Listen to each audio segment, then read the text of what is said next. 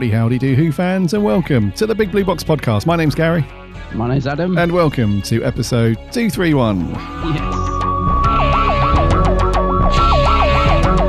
One day I shall come back. Yes, I shall come back. Until then, there must be no regrets, no tears, no anxieties.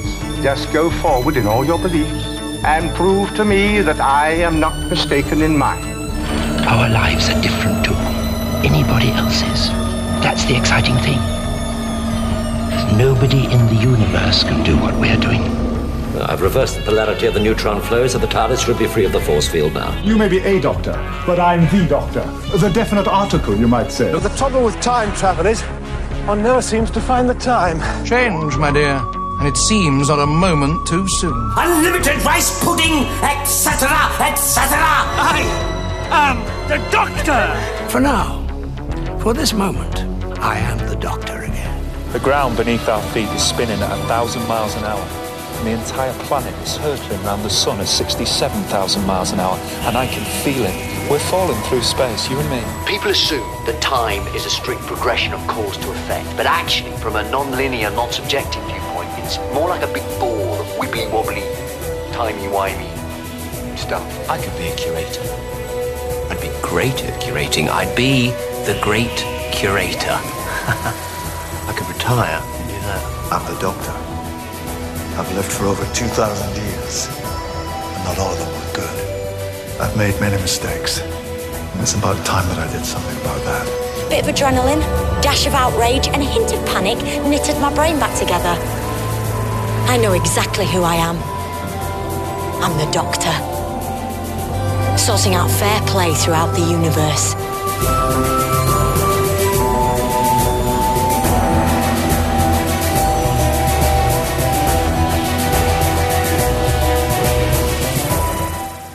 Howdy, howdy, do Who fans.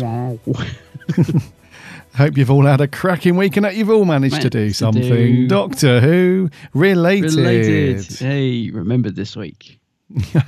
I got told off. Who told you off? Yeah.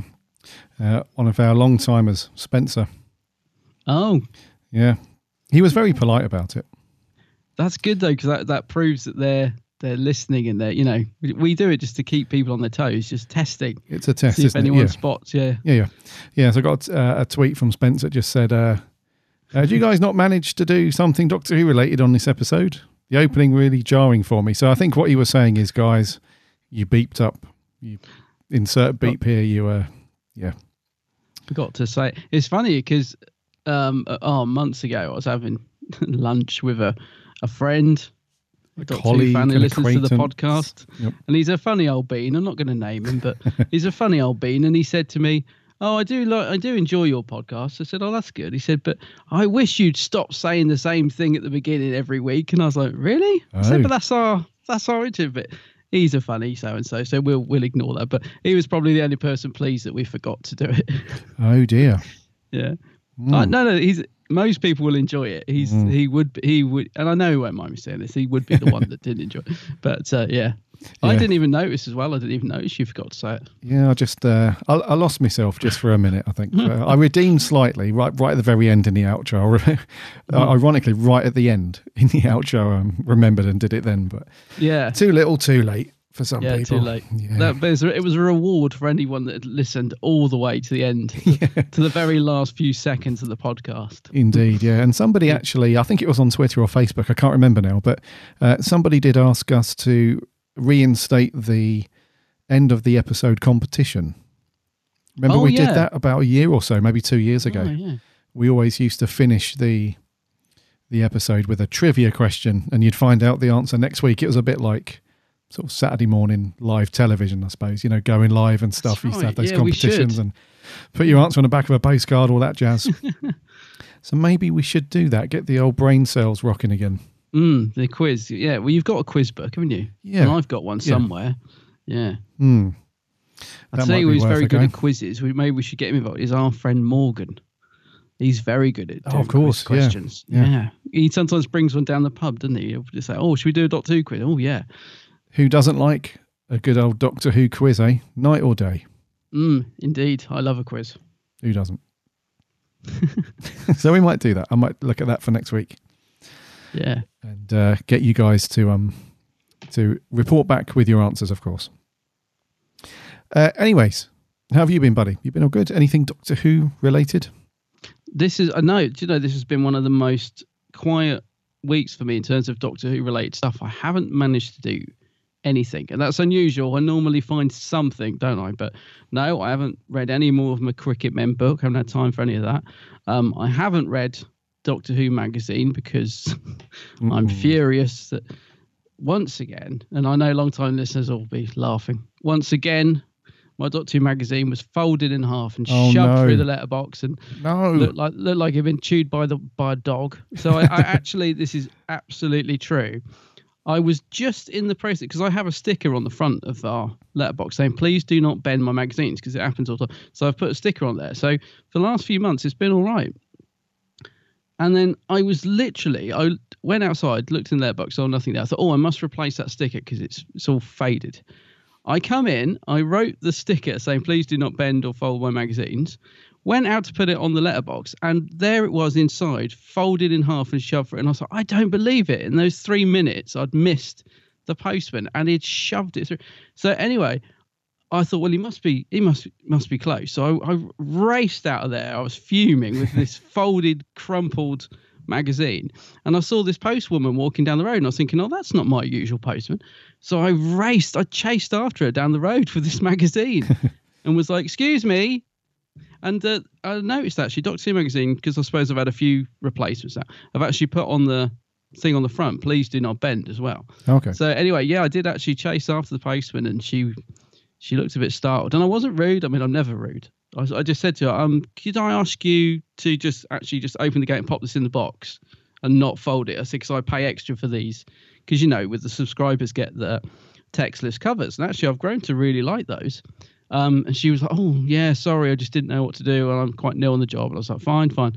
So hopefully it's sorted, and the sign is back on the gate. so hopefully it won't happen again. But no, it's it's kind of it's right down the middle as well. So when you open it, it's like opening a sort of um a sort of folded. If you know what I mean, it's not fun to read because it's got a great big crease right through every single page. It's kind of you're sort of reading it and it's all falling around in your hand. If that makes sense, it drives me crackers. So I've kind of thrown it on the side in anger, and I haven't read it. Um, I'm waiting for the replacement to turn up. But yeah, anyway, I've had a word with the postie, so it shouldn't happen again. But if it does, then I might not be so polite about it. Not good, mate. Bad times. Not good. No, it's not good. Because yeah. Anyway, so that so I haven't done anything. I haven't, haven't had time to watch any Doctor Who or or nothing really. I, I've the only thing I've watched this week, and it's the only thing I can even remotely tie into Doctor Who related, is um uh, the thick of it because it's got Peter Capaldi in it. So a friend of mine said to me, you know, that he couldn't believe I'd never watched the thick of it. So I was like, no, no, I haven't. They had the box set in HMV for a ridiculously cheap price, like every single series plus the film. I think it was like nine ninety nine or fourteen ninety nine in a box. So, so I bought it. I thought, oh, I'll get it because I'm sure I'll enjoy it. So I've been working my way through that, and um, I watched the final episode of series four of that the other night. But that's the only thing I've watched at all with any sort of doctor in it. And Capaldi's great in it. He is absolutely brilliant in it. Not, it's not one for the kids though. My word, Definitely the not. language. Yeah. The language is shocking, but I knew that because I've, I've seen clips of it and stuff. But yeah, it's very strange seeing him like thinking that's the doctor, but he's like effing and blinding and throwing sandwiches at people, and it's it's quite it's quite funny. But yeah, Yeah, there's a lot of it as well. It's not Mm. like uh, it's not like every other conversation or a few times the f bomb. Pretty No, much it- every sentence that he says has got an f bomb in it.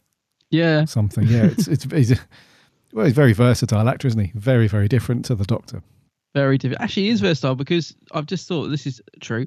Yesterday, I was going through YouTube and stuff, and I saw the Lewis Capaldi video that hmm. Peter Capaldi was in. So it's his second cousin, cousin removed or something. Something like that. Because I've been, because you know, I've just been sort of been trying to gen up on my music and stuff, and I was thinking, oh, everyone's on about this Lewis Capaldi, and I haven't really sort of listened to any of his stuff. What's it about then? I saw the Capaldi video, so I played that, and um, it nearly reduced me to tears. Have you seen that video? Yeah, it's lovely. Yeah. it is so moving for a music video. I was just like, and again, it's it's just Capaldi's face. he's just like he's not. There's no dialogue. It's just all in his acting, in his facial expressions, and oh wow! I saw watched that music video and I was thinking that was brilliant. I don't know if I enjoyed it or not because it, it you know, the music made me feel so sad. Yeah, when I yeah. switched it off, I almost felt depressed. But it's a it's a nice song and it's a great video with Peter Capaldi. So can't think what the song's called. I don't know if you know. It's um I can't remember the name. no but no, a but great Lewis video. Capaldi is the singer. Um and yeah, Peter was in the video. I think it's called. No, I can't remember what it's called actually. Starts with him stood at a train station. It's absolutely awesome. But uh, worth a watch, but just yeah, don't don't put it on if you're having a bad day because it might might finish you off. I think it was uh, someone you loved. yeah, that sounds right. Yeah, Yeah. really nice song. Yeah. Yeah, so it's a it's a it's a sad music video, but it's kind of nice at the end. It, it is nice at the end, You know, yeah, yeah. yeah. But Capaldi, even though he's just a music video, he's so good in it, and it kind of made me, oh, just think, you know, I just wish we'd had a bit more of his Doctor. I think he was such a, it's one of the best actors we've had Hmm. as the Doctor. I think I just wish we'd had a bit more of him, really. Definitely, yeah. It's, Yeah. it's one of those, not as extreme, but it's a little bit of an Eccleston vibe where Hmm. you just wanted a bit more. And unfortunately for Capaldi, he was written a little bit up and down, inconsistent, Yeah, roundabout, wasn't definitely. he? Until he settled into it a little bit. for- Series ten, he was spot on, wasn't he? Yeah, I think Series 10, he was really, um, he, he had found his groove like 100% then. Yeah. Before then, I think he was battling with some of the writers and where to, to take his role a little bit. And I think there was there was moments of brilliance there, though, all the way along. There was these little pockets of of amazing, but yeah, he was just needed a bit. I think another series because he was umming and ahhing, wasn't he? Yeah, I think so. Yeah, Yeah, yeah. I, I believe he was considering it. Yeah. Talking of um, uh, talking of uh, Eccleston, um, his Instagram feed is worrying me. Flick, so I'm It's flicking weird. through Instagram and the other day, and because he's got an official account on there, as we were talking about last week, and this uh, a couple of days ago, he posted a picture of him, and he was sort of he's got this mad, unkempt beard, and he was covered in rocks, I think, or something. Did you see this? And No, I don't- I haven't seen it, this It just one, looked a little bit odd. I was thinking, I don't, not, not. It just looked like a man that was perhaps on the edge of losing his mind. Really? He looked. I don't know. It was just a bizarre picture, and he has been posting pictures of like, um, like shopping racks and things. And I don't know. I mean, I, I'm not having to go at Chris because I think he's great. I, I love Chris Eccleston, but um, yeah, I'm just slightly cons- disturbed by some of the things he's posting on Insta. But it does get your attention, and I'm sure that's the whole reason for it. yeah, I'm looking at it now. Are you It's, looking at it uh, now? Yeah, the only wording to support the picture just says Albert and Esme design. So Oh, right, it looks to me like some kind of Is it photo shoot for something. a photo shoot? Maybe. Yeah. Okay. But then the next photo is him in the garden with some with some flowers, some yellow daffodils, I think. Yeah. Where he looks a bit more normal. Yeah. Yeah, it looks a bit normal. Yeah, then it's the- good though. I love the fact he's on Insta. I think it's it's fun. but then the photo on from that is a guy standing there with a ginormous cabbage and his wording is just my friend Dave with his cabbage. yeah. Yeah. Okay. Um, I was a little bit disappointed listening to the. I was listening to the David Tennant podcast the other day. Um, not disappointed in that because it's excellent, um, but disappointed that he was talking about his Instagram account. All right. And I was thinking, and he basically said, "Yeah, I don't have anything to do with that." no, of was course like, he "Oh." doesn't. No, no. No, he basically just said no. It's set up to publicise the podcast, but he, he said no, I don't. I have no nothing to do with anything to do with that posting from that at all. And I was thinking, oh, that's a shame because you know we know that they don't do it all sort of thing. But would I like to think he sort of had some input, or or that you might get a surprise picture from Tennant, and you know. But no, I, that was a bit sad. No, he but at doesn't least have Chris, anything. with- at least with Chris, it's you're sort of thinking he's definitely posted that. It is a bit strange. I'll, I'll, I'll Yeah. give you that one. Yeah. Yeah. It's a bit odd. Are any of the other doctors on Insta? Imagine if Hartnell Yes. was on Instagram. Yeah, McCoy's on there. Is he? Yeah. He posts his own stuff or whoever's oh, the with travel him. posts. Yeah. Uh, I think hmm, Matt's no, Matt Smith's not. No, on. Matt's not on there. No. I think that might be it. I don't know of Yeah. any other. Uh, is uh, what's his face? What you- Colin? Colin, is he on there? Yeah, how did you know who I meant? Huh? How did you know who I meant by that? No, I don't know. Just psychic link. See, we're on the Yeah. same. Contact. The vibes are, are coming through the the tech. Yeah, Well, I was just thinking who I'd like to see on there. I thought Colin would be a good one. No, Colin loves Twitter, doesn't he? Colin's on does. Twitter. Well, that's why I asked because I know that he's a, Yeah. a Twitter. He does like to Twitter- tweet. Yeah.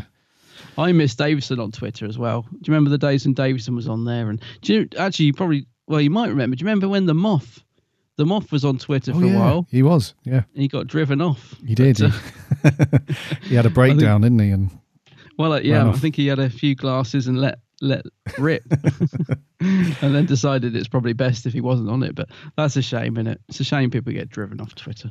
it is. by, yeah. by idiots and fools. Yeah. Uh, Oh, I'll of- tell you who is on. Sorry, I'll Oh. tell you who is on. It's the RTD, Russell Rusty Davies. He's Yeah, I follow there. him, He yeah, pops up on my Yeah. feed a few times. He's cool. He Yeah, posts like- a lot as well. Russell. Yeah, he puts a lot on there. Yeah. Yeah. Uh, talking to David Tennant though, the upcoming series can't wait for that to start at the end of May. Oh, me too. Good Omens. Yeah, it looks. There, were- I think they put another trailer or something out last week or the week before with some other little bits, and uh, it just looks really, really good. Like really funny and entertaining. And Tennant looks. Re- I think Tennant really shines when he's playing the bad guy. You know. He does. Yeah. He absolutely shot. You remember when he played? Uh, who was it? I think it was. What's the the uh, the Jessica Jones series with the the Marvel thing that was on Netflix? Oh. Jessica Jones. He played the bad Yeah, guy. yeah. he was really really good as that. He is good. I remember like uh, way well before he was Doctor Who, he did an ITV drama called Secret Smile, and he was a very nasty piece of work in that, and he played it too well. He was like, "No, I don't want to see the Doctor doing it." But um, he was very good in that. But he was, yeah, it was a nasty piece of work. But good, um, Good Omens looks amazing. I was only talking about that last night because we were finishing up a few series that we'd been watching, like Line of Duty finished um, and stuff like that. And we were like, "Oh, we need something new now." And I was like, "Yeah, well, Good Omens starts soon." I said. Um, and you were the first person to tell me about it. I'd, I'd never heard of it, and you were like, "Oh, this is this thing with David Tennant and Michael Sheen. It looks really cool, based on the um, is it Terry Pratchett? It's the Neil Or Gaiman uh, co-authored. Oh, Neil Gaiman. Neil Gaiman and Terry Pratchett. They wrote the book together. Yeah. That's it.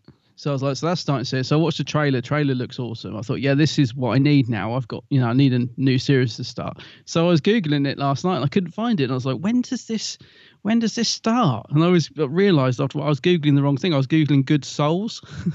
I was like, I can't find this Good Souls TV series anywhere. And so anyway, I eventually googled David Tennant and it came up and Good Omens. I was like, ah, and it's the end of this month, isn't it? It's the end of May. Yeah, the thirty first of May. It goes out on Amazon Prime, so you need to have Amazon Prime to watch it because it's uh, it's made by Amazon, but it's co-produced by the BBC. And Neil Gaiman was in an interview, or a week or so ago, and said that it will go out on BBC Two, but it will be a few months after that.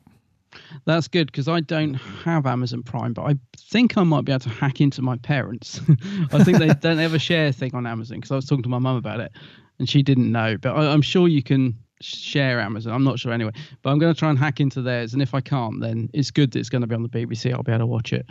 Yeah. Um, On BBC. BBC Two, did you say? Uh, apparently so, yeah. BBC Two, uh, a few months after. So I don't know, August, September time, possibly.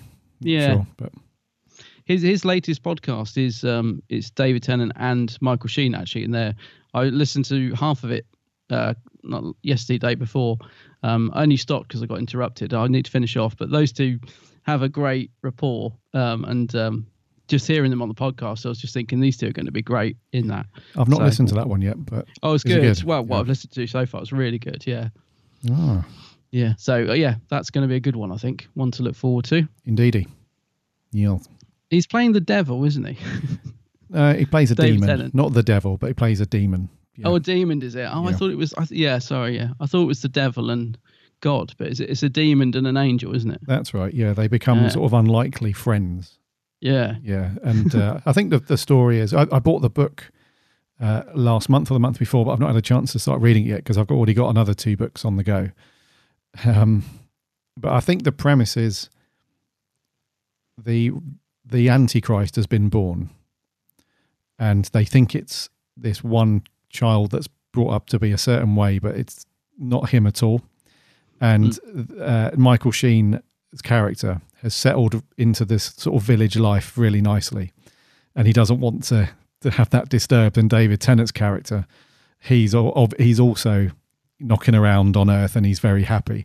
So the Yeah. two of them band together to stop the Antichrist from bringing the end of the world, the apocalypse, basically. So it's a it's a real sort of big. Uh, not, I don't think it's a religious thing per se, but it, it does center around the whole apocalypse and angels and demons and stuff. But Mm. I guess it looked like it was the kind of well, I'm hoping it'll be. It looked like it had action and comedy, and it just looked like that sort of mix of stuff. And I thought, yeah, that's that's kind of what I need at the minute. Something a bit of uh, yes, yeah, it's a bit of action, bit of comedy, I think we all do a couple of explosions. a bit of escapism, eh? Just for an Yeah, hour. that's the word, Yeah. That's all we want, just for an Yeah. hour, just some escapism and yeah, old chibbers. If you're listening, that's all we want. That's all we want. So have you, have you been up to anything Doctor Who related this week? Uh, no, uh, well, a little, a little bit. We're So slacking, aren't we? We need to get some. Well, I say we need to get some classic Who on. We do do.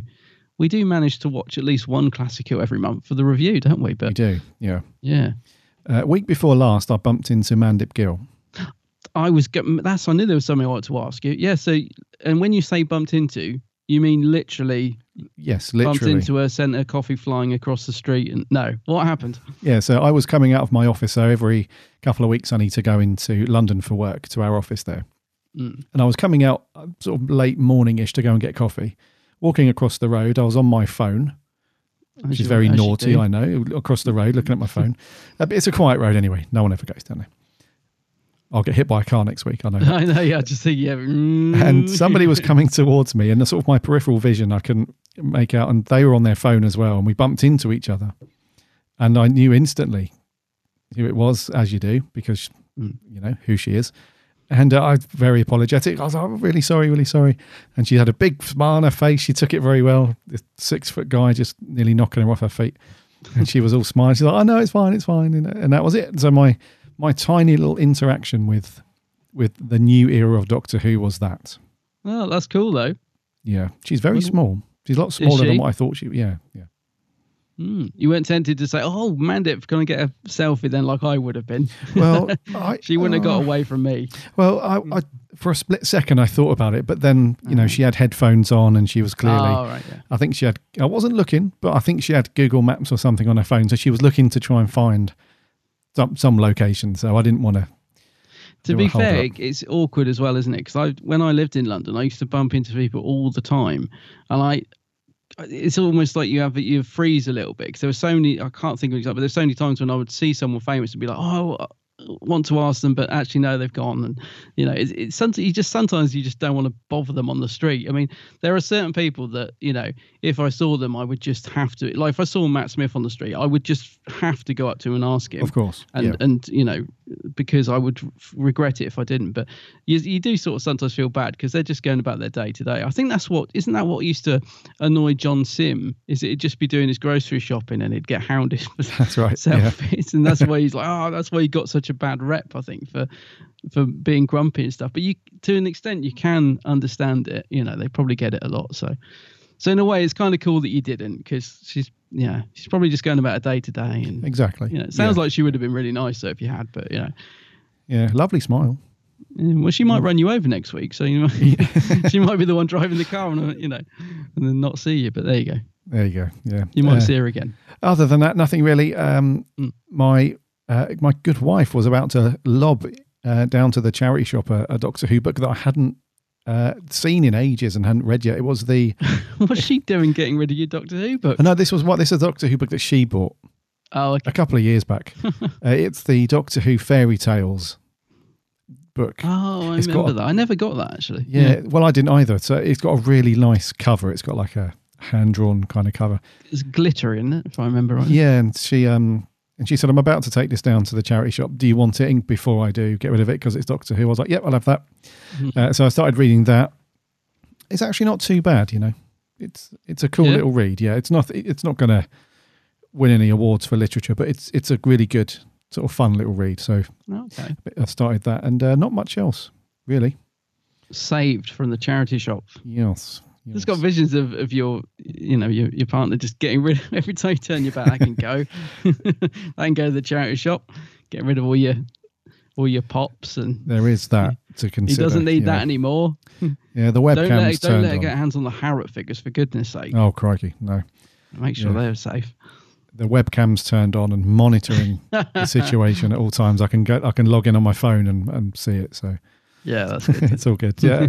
uh, the the only other thing I've done. This is a very. I'm going to say this very very quickly, and it's a real quick shameless plug, and I won't say it anymore.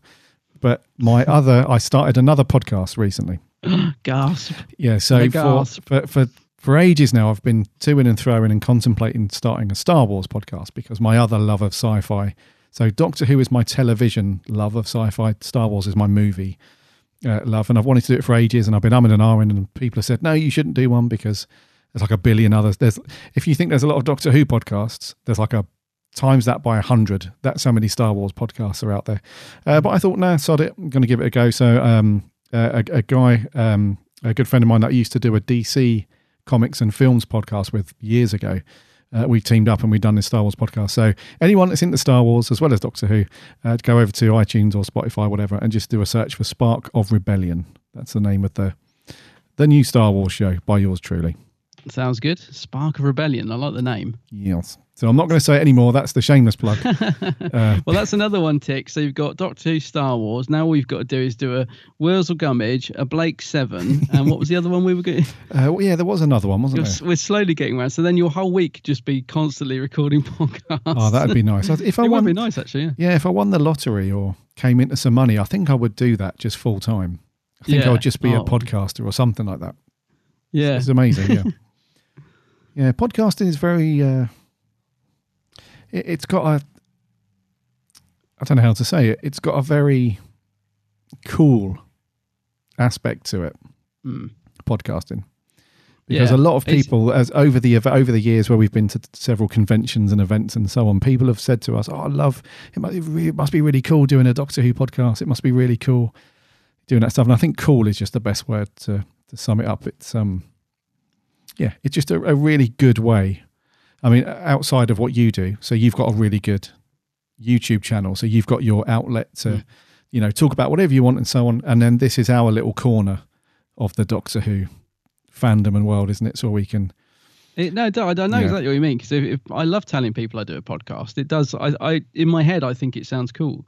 Like if I say, "Oh, I've got a YouTube channel," it doesn't have the same because so many people have got YouTube. It doesn't have the same sort of thing. But if you say to someone, "Oh, I'm a podcaster," oh, podcast, yeah, it does have a does have a cool ring to it.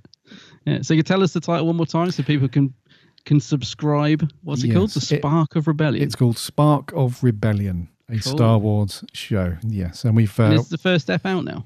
well, there's the there's a trailer, and then there's the first four episodes. We recorded the first four episodes in bulk, Wow. just to give people something something to listen to and to let go. It, this one goes out on a Saturday, and uh, so there's four episodes out already, and then we're going to do a weekly thing. Yeah, Awesome. it's good. Good stuff. Yeah, and I think on that note, shall we land it and do some news? Alrighty.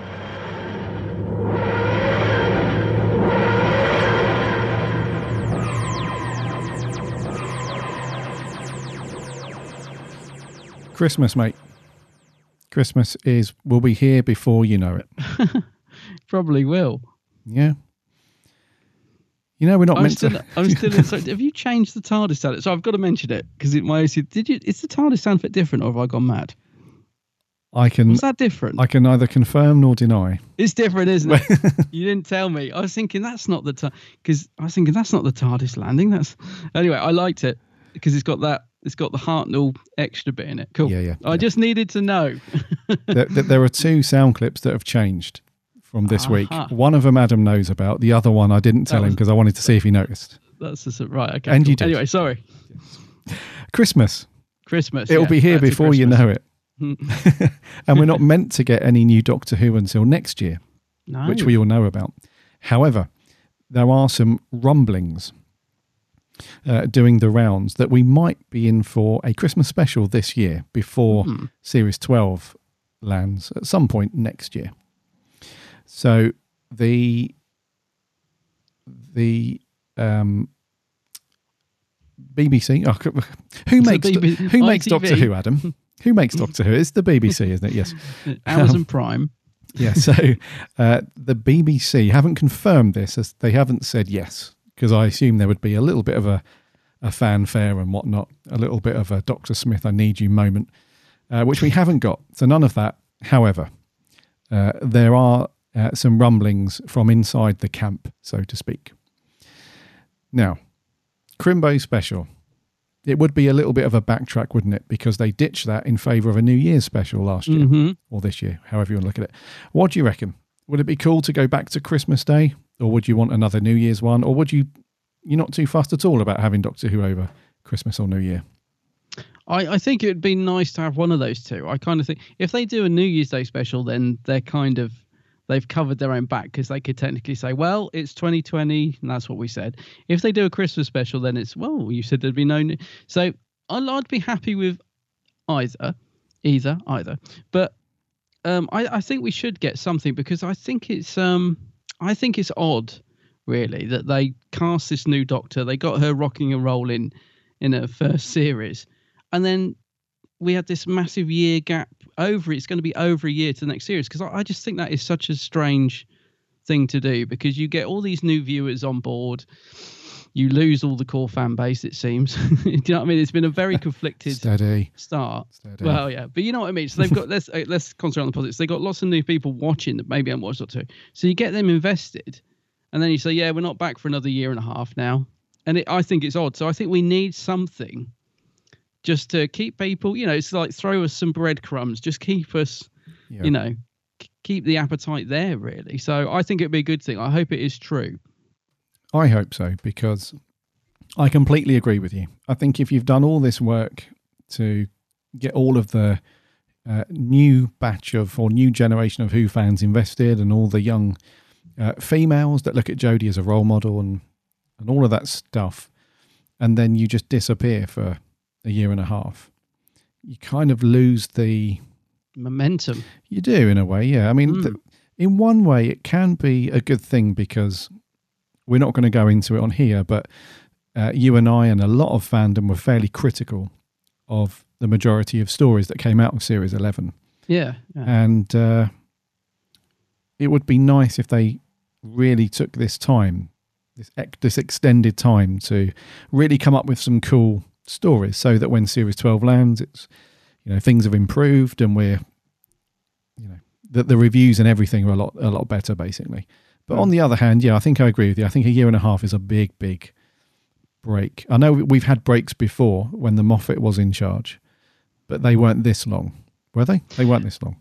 Well, it's it's yeah, and it's not just that. I think because um you know, when we've had breaks in the past, I think we've you've kind of established things and I think it's just strange to give Jodie a series and then expect, you know, viewers new and old to wait a year and a half to the next. I mean, you know, you think about the Sherlock specials. They do, you know, they they've sort of gone down that road, but Sherlock is established and people know, you know, it just feels like they just got going and then he went, yeah, well, see you in a year and a half, guys. It's like, oh, and you, yeah, I just I just, don't want the momentum to be to be lost mm-hmm. because people move on to new shows very quickly and they get bored of things very quickly. And if you don't keep the interest in other words, the BBC can't expect people to just come back to it because it's Doctor Who. Don't rely on the brand. Do you know what I mean? You've got to keep people invested in the series. I mean, I, you know, consider myself to be a huge Doctor Who fan, but even my momentum at the minute is like, hmm, you know, yeah, I need something to, to sort of really get me back into it because I'm I'm just not that bothered at the minute, and, and you know I shouldn't be feeling like that as Doctor Who fan. So we need something. I, that's why I hope this is true. Because We do, yeah. you know when I say not bothered, I mean obviously I'm bothered. To, you know I want to see a new special. That'd be great, but but uh, yeah, I can feel my interest sort of waning, and not in the classic series because I will always watch that, and I love, you know, I've got 50 years worth of Doctor Who that I love putting on and and watching. But in terms of the continuation of the series, my momentum is pretty low at the minute. So I think I need something to get me back into it. So I hope it's true, and I, more than anything, I hope it's good. Well, you and a bunch of other Who fans have got the Series 11 box set you can watch. I, uh, you know, genuinely have not watched, rewatched a single episode, didn't apart from think when we've rewatched it to review it. So I've watched each episode twice for the podcast. I haven't. I've got that box set. I don't know why I bought it. It is sat on my shelf, Garrett Dust. I've no inclination to rewatch it at all. You know, I'm sure I will. I think I'm hoping it'll be a bit of a, I don't know, a trial of a Time Lord maybe that just suddenly I'll get the inclination to to put it on and watch it and you know but it's yeah it's not it's just sat there at the minute doing nothing Oh dear. I think it also depends on what type of TV series it is and what type of TV show. I think the way that Doctor Who is structured, where you have this, uh, what is it, 10 episodes or 12 or something, isn't it? Mm. This one, or series 11. Was it 11? 10, Yeah. 11? Uh, I I think that's, uh, it, you kind of expect it to roll, to roll through on a, on that kind of basis on a reg on it, I'm not saying it's a soap. I'm not saying it's that regular, but you almost expect it. It's not like these uh, these very short specials that we have. How many? Something like Broadchurch, for example. yeah i see yeah That's that was a, a, a one-off special that really kept you hooked, and the whole the whole reason why it worked. I think series two was a year later, or two years later, wasn't it? Mm. The whole reason that works, the big gap in between, is because they want people to be talking about what's going to be happening next and all that stuff. But whereas Doctor Who, because it's so secretive and nobody has any clue or anything about what's going to happen, the only thing you've got is any un sort of untied up story lines or characters from the last series. But they don't really leave everything on that much of a cliffhanger. Did for series eleven? I don't think so. no no So you kind of got that. Well, we know what's happened. Everything's been tied up.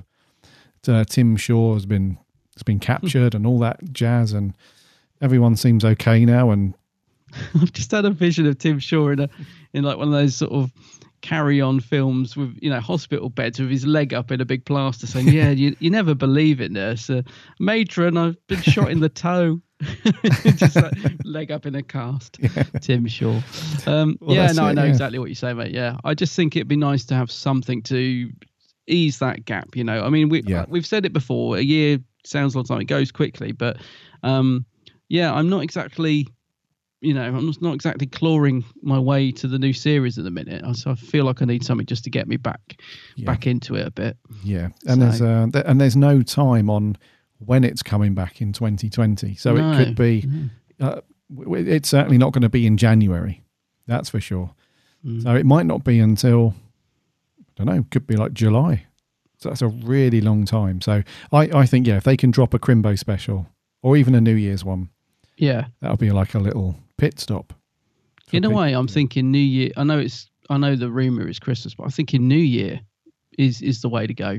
Start the new year, get the Doctor into. You know what I mean? Mm-hmm. Kick off the new year with with a Doctor special. I think that'd be that'd be the way to do it. But but if they do a Crimbo, yeah, equally happy with that. have a big multi doctor New Year's like proper massive story. I Just think Chris is, is just a cabbage away from being tempted back. Or or even have like Jodie and McCoy, Oh, that would be cool. you know, or Jodie and I don't know someone I, I, I don't know.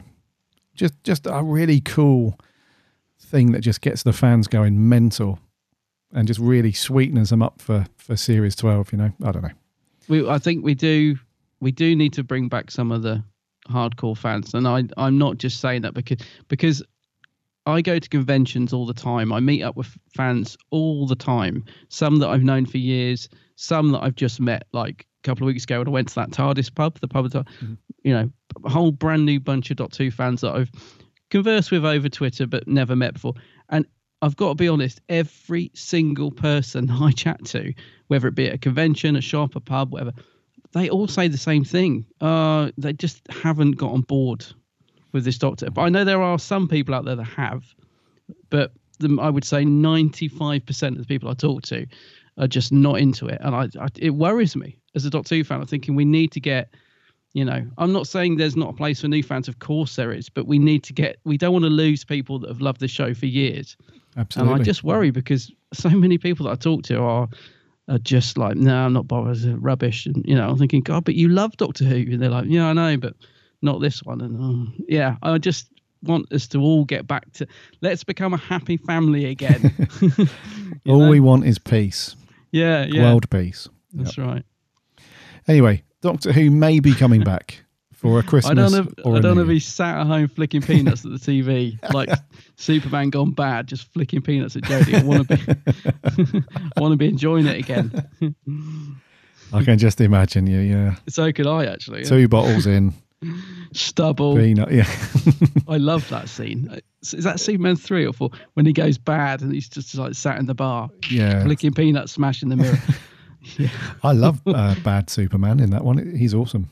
Yeah, it is. Doesn't he put Clark Kent in the Crusher. Crusher? Yeah, That's yeah. That state that it's funny, isn't it? That stays with you. That scene. yeah. It's awesome. Yeah. Yeah, yeah. Anyway, from Superman back to Doctor Who. That's Yes. it for news. Not much going on, but we should probably crack on with some merch. Shall we get old Grumpy him? Yeah, get him in. Merch corner. Merch corner. Merch corner. It's a bit rubbish, but it's pretty. It's very pretty. Well, there you are, young man. What do you think of that now, eh? A Viking helmet. I know, it's on the telly. It's everywhere. I don't know whether to be impressed or disgusted. Try work in a shop now, it'd help. I love that bit. I work in a shop now. Here to help. Brilliant. Vinyl. It's Oh, still love a bit of vinyl. it- It's still making its way into the shops everywhere. Uh, Doctor Who vinyl shows no signs of slowing down, E, good. I love a bit of vinyl. Big covers, nice artwork. Yeah. which is good. Yes. How would you like some bogey green? Vinyl? It really is as well, isn't it? Uh, it's a cross between uh, sort of day three of a head cold mucus color Oh, and the uh, sl- that's how I'm going to ask it when I phone up Asda. I'm going to be like, "Got that um bogey green Doctor Who well the front. Well, I'm going to say there's two there's two variants of of, of mucus going on here. So uh, uh, the front actually let's say that so the creeping death uh, is coming to vinyl, which is um. Uh, a new series of stories from Big Finish, and it's the it's a tenth Doctor and Donna story, and it's going to be exclusive to Asda, Yeah. and it will be out on Friday, the twenty fourth of May, a limited edition run of a thousand copies. Mm, quite limited actually. Yes, a bit of blurb to go with this. So, London, 1952, and a deadly smog envelops the capital, but something even more dangerous an alien is hiding within the mists. When the Doctor and Donna get lost in the fog, they find a motley group of Londoners trying to make their way home. Soon, the stakes are raised as death creeps along fume choked streets, and not everyone will make it out alive. alive. Yes, it's in the limited edition green, or they call it the neon green vinyl. Now, as I said, there are two shades of mucus going on. The front cover is like the the head coldy mucus you see in the tissue. the actual record, the vinyl itself, is a much brighter green, and it reminds me. Ex- I reckon they've color picked the color from Ghostbusters two, or It the could- first yes, Ghostbusters. yeah. It looks like this, you know, Slimer. It looks like his Yeah. exact color. I would say Yeah. So you're not thinking Asda green? it's definitely not Asda green. Okay. No. but the cover's not, that's what they were going for. the cover's not too bad. It does. I'm not a fan of the cover, to be honest with you. I think the Uh, it it it's okay. It- It's cool, but it's got like a whole like everything's like a greeny, mustardy sort of vibe. I don't know if you can tone, tell, but yeah. Uh, but yes, I mean the story itself sounds very good though. Uh, are you going to go hunt? Are you going to go hunting in Asda for this?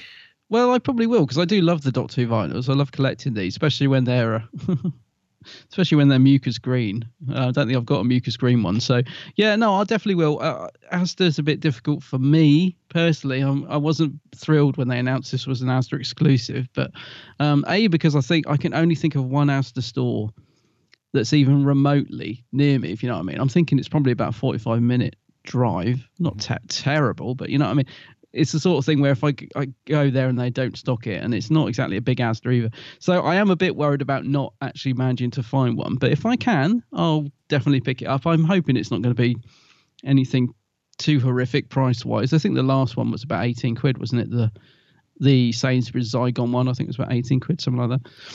It- so yeah, if I yeah. if I can find one, I'll I'll pick it up. I do agree with you about the cover. It's a bit one tone. Um, I kind of like it. I think it'll look better in hand. I'm hoping. I think it'll be one of those covers that looks nice in in hand. Yeah, I would say so. But uh, but Yeah. yeah. have you got an Asda near you? Any? Uh, Do you do I- shopping in Asda? I don't shop in Asda. No, there is. No. I currently live in Luton, and there is one, a, a fairly big one, the other end of town. So I might take a a, a ride over there and see what they've got. How many uh, editions is it? A thousand. Yeah. yeah. So that's not a lot really across the country. Well, no, not well. I'm just thinking of those those scumbags that go around and and buy them all up, don't they? And then sell them on eBay. I'm just hoping they don't Yeah. go around and buy them ten at a time and clear the shelves. Because yeah, a thousand isn't isn't an awful lot, is it for for a vinyl? But yeah. I don't know. I'd like to think I'd get my hands on one. When's it? May 24th. Yeah. May twenty fourth, and it's Might take a little trip over to Asda. yeah, it's um, it, it's from the the volume three, the tenth Doctor Adventures volume three. It's from that series, which is coming Yeah. out from Big Finish. I think the end of May as well. So it's around the same time. Uh, volume three is out, and that's comprised of three stories: uh, No Place, One Mile Down, and The Creeping Death. And you can order the the box set as a limited edition from Big Finish. It's twenty five quid on on digital, thirty five quid on CD or you can buy the stories individually. So 3.3 The Creeping Death will be 8.99 digital or 10.99 on CD. Hmm. But the vinyl will be good though. Yeah, I mean the, the only thing that's slightly noisy about the giving these exclusives to the supermarkets is that um because you know if you haven't got one close to you like I haven't, from previous experience, phoning these supermarkets to try and find out if they've got them so you don't have a wasted hour journey can be a nightmare. That's the uh, that's my biggest bugbear is that very often you'll phone, you know, like with Sainsbury's trying to get the Zygon one. I was phoning them, and you kind of go through to sort of this head office. Even if you phone the store number, you go through, and they never seem to know anything about them. Um, I mean, that might not be the experience of Asda because I think this is the first one they've got. So hopefully it won't be a, a nightmare. It's, but I'm finding this with a lot of Doctor Who merch lately. I don't know about you, but like with B and M, you phone them and you know you get somebody hello, and they don't they don't know what you're on about, and it's just like oh. So, sometimes it's easier just to risk it and go into store, but then it's so frustrating if you get there and they they haven't got it. Um, but yeah, anyway, we'll see. It'll be the quest for the bogey green Asda Doctor Who vinyl. All over, yeah, we shall see. Anyway, in other news, merch news, and following on with the big finish theme, actually, uh, The Lives of Captain Jack Volume 2 is coming out in June, and it's got a blimmin' awesome cover of uh, Captain Jack in the Sixth Doctor's costume, which Hmm. Surprisingly really suits him. I think he's kind of running out of an exploding TARDIS as well. It's a it's a really eye catching cover. Hmm. Um, so this is volume two. This follows on from the first part, and the blurb is this. In the lives of Captain Jack, Volume 2, Captain Jack takes on fake news, trench warfare, and the Sixth Doctor's dress sense in three new stories.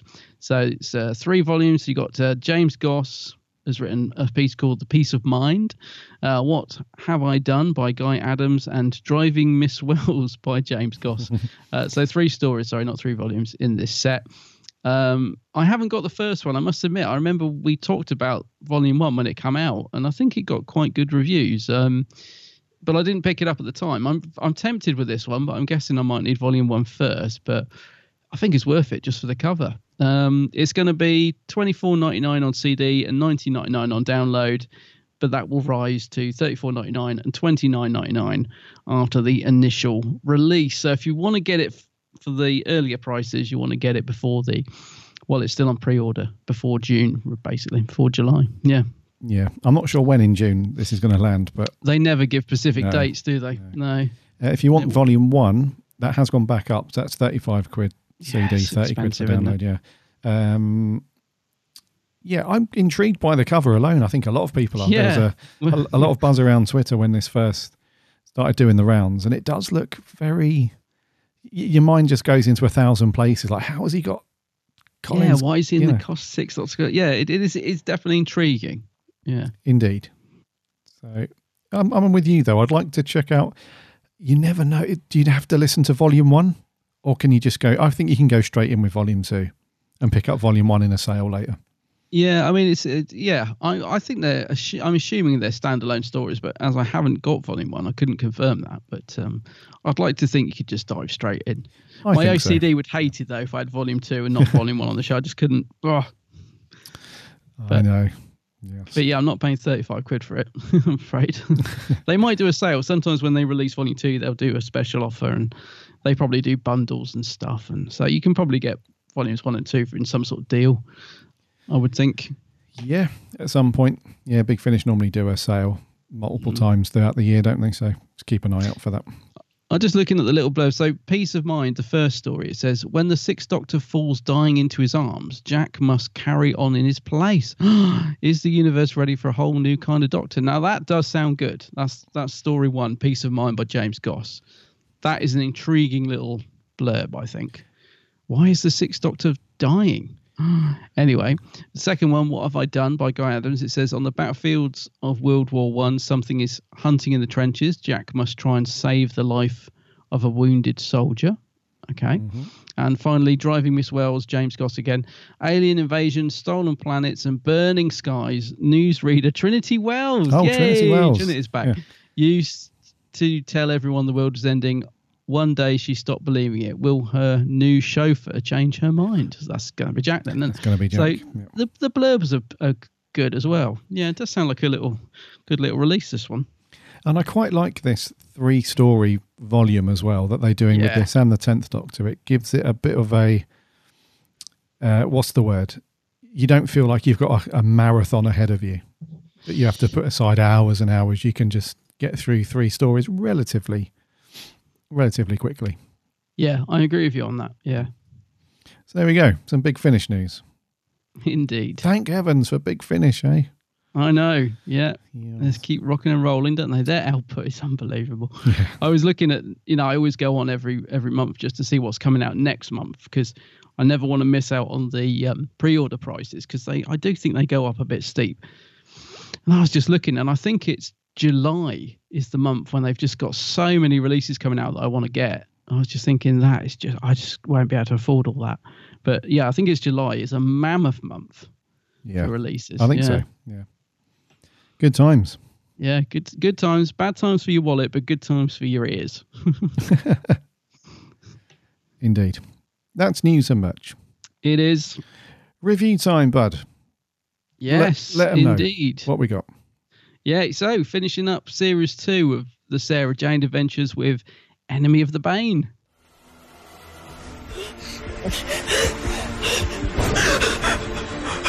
Hello, Luke. My mum, she's disappeared. Is it aliens? What do you want? Your help. After you kidnapped my mum and put her in a trance. Sarah Jane Smith. I need to break into the Black Archive. We have to get the scroll, find Horath, and stop them bringing him back to life. It's attack of the one-eyed spinny things! We have a security breach! Surrender or be devoured. The consciousness of Horath. He is the Bane's agent. Give me the scroll. You alien chaps never get the message. Shall I destroy them now? I'll come with you. My boy. You cannot escape! The Defiance will be eliminated! The age of wormwood approaches!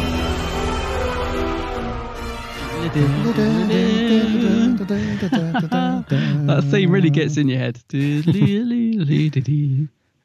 Enemy of the Bane. It was first broadcast back in December 2008. Hmm. The two parter, as usual, from the Sarah Jane Adventures. It was written by Phil Ford, directed by Graham Harper, and it stars the usual Attic crew from Series 2. And the story is uh, Mrs. Wormwood is back in town. She kidnaps uh, Rani's mum. And it's a trap, really. She doesn't want to do anything to Rani's mum. It's a trap to get Sarah Jane to find her. And she's, she's, it, it appears that she's fallen on hard times at first glance. She plays the sob story that the, the Bane are after her and they're going to destroy her and eat her. So she's uh, appealing to Sarah Jane's better nature because she plays it up that the Bane are actually after some sacred thing that they can use to destroy life across the galaxy. So she teams up, or they kind of team up, and it turns out that that's all a lie. Of course, Mrs. Wormwood has actually teamed up with a Sontaran called Kaagh, and between the two of them, they're going to take down Sarah Jane and and all that. But along the way, she not sure if she's genuine or not, but she has a, a bit of a affection towards Luke. She kind of takes on the mother role and tries to lure him away from Sarah Jane and wants him to rule by her side. But as always, the Attic crew are are on the case and save the day. And this is the finale, isn't it, to episode uh, to series two? Yeah. So to wrap up series two, then Enemy of Bane, Enemy of the Bane. What do you reckon, buddy? So uh, I thought it was a great wrap up. Actually, I thought it was a really good end to the series because we've we've enjoyed this series a lot, Mm-hmm. um, and uh, so I wanted it to go on a good story. And I think this brought together a couple of nice continuity bits from uh, from the first and second series, um, which is really good. Uh, great to see Kaagh back. I uh, didn't know he was going to be in it either. I don't know No, I about didn't, you. no. I was really chuffed when he suddenly popped up because I, I mean, obviously we knew the Bane would come back because of the title, but yeah, when he pops up, I was like, hey, that's good because he was he was great. He was in the first, was it the first story in this series, or he was near the beginning, wasn't he? That he popped up. I think it was the first story. I think and so. uh, I remember yeah. saying he was a good, you know, a, a rounded character for a Sontara, and we liked him. So great to see him popping up. Um, yeah, maybe not my favourite story from the series, but a nice end to the series. I thought and very enjoyable. The first episode absolutely whizzed past. I was amazed when the end credits come up. I was like, really? What? Whoa!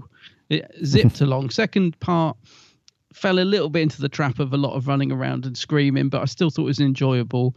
Um, wrap up was a bit quick, but yeah, overall I thought it was a really nice ending to the to the series and absolutely just delightful to see Nick Courtney back as the brig. Just seeing Sarah Jane and the brig together again um, was magical. Actually, it, it was just yeah, just really brought the episode up, and yeah, I really enjoyed it. I thought it was very very good. Yeah, over to you. What did you think? Yes, I thoroughly enjoyed Oh, good. this story. It was a really good. It had some really nice little moments that you could you could tell this was a series finale, especially at the end. The little speech that Sarah Jane gives, and Mm. yeah, it, it kind of goes along at a nice-ish pace. There wasn't there weren't any moments where I thought, mm, you know, this is it, it's dragging a little bit here. It, it does move along quite nicely, and the the storyline is good. Some of the action scenes are good. Mhm. Uh, and it does give Luke a bit of a time to shine as well. Mm. Because I feel like the last two or three episodes, it's been quite Rani and Clyde heavy.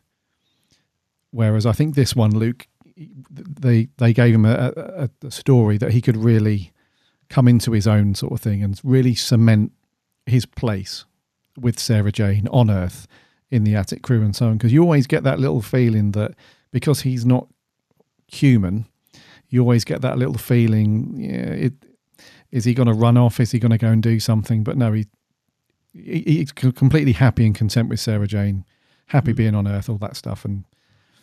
well, we've yeah. said, haven't we, that he's his character is is an interesting one that hasn't really been explored, and we've both felt as much as we've loved both series, you know, uh, along the way, that his character is the one that's slightly getting lost, because Clyde and Rani just seem stronger characters, don't they? They seem to get more to do, whereas Luke's been a little bit in the background a lot of the time. So I, that's one of the things I wrote was it's nice to see Luke stepping out of the shadows a bit and getting a bit more screen time because he's he is an interesting character. I just don't think we've seen. He doesn't. He's not as memorable. Like Clyde's got all the one-liners and he's that cheeky chappy, and you he always seems to come off well in the episodes. Whereas Luke just seems to be in the background a lot of the time. Uh, and we've both felt that, haven't we? So Yeah. it's nice to see him getting yeah, and it does bring full circle as well. The whole you know him being created and Sarah Jane sort of taking him on as you know becoming the mother figure and then you know the woman who created him coming back so it's really nice to go and explore that again and and to see like you said a bit more affection from um miss wormwood you i think there was a point where she there was genuine affection towards him because she hands him the the what's it called that scroll thingy the scroll of she's like Karath or des- something.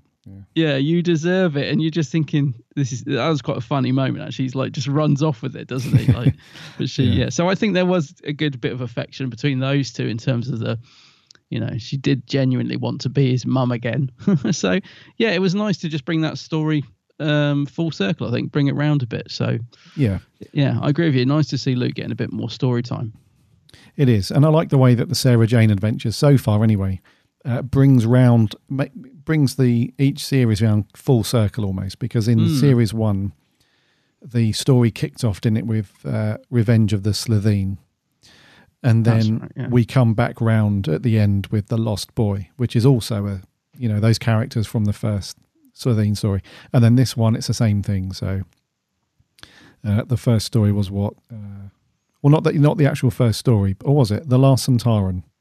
Yeah. Yep. And then this one, he comes back, and so it's a good way. I think the writers do a really good. It, it sounds like they've got a really good, or had a really good, big journey that they wanted all these characters to go on, and when they were going to bring certain monsters back and and do certain things. So it all works just really well. Like the, the each series just goes along, and not not every episode is amazing, but none of them are really poor. They're all really well written, and the performances are really good. But it just feels really satisfying at the end of because I felt like that when we came to the end of series one, and I Mm. feel the same way now that we're in. We've we've come to the end of series two. It's just a real. There's none of this big cliffhanger stuff. Then we've and you have to. I, I suspect that's because it was aimed at a younger audience. You didn't want their brains to be taxed too Yeah. much. But there's no big cliffhanger that leaves you waiting. There's no. There aren't any things that you feel are unresolved, and that leaves you OCD crazy. Hmm. It's just a really good. I don't know. It's just a really good feeling, satisfying at the end. Yeah, Mm. it's just like crikey. That's been another awesome series of Sarah Jane. Can't wait now to get cracking with series three. It really feels like I must admit, I'm yeah. already just so excited to move on to series three. It do, it does feel plotted nicely, doesn't it? Because it the way they tie things in to other stories without you having to think, oh, I don't know, what, you know, like this one ties in elements from the first episode and all that. But it doesn't matter if you hadn't seen them mm-hmm. because they do these little tiny little flashbacks just to bring you up to date. They're so good at just like I think any story from Sarah Jane, you, you could just dip into it and it wouldn't matter. You may not get every single thing, but you could still just enjoy it as a standalone. But Yeah. if if you do watch the series as a whole, it's very re- rewarding, isn't it?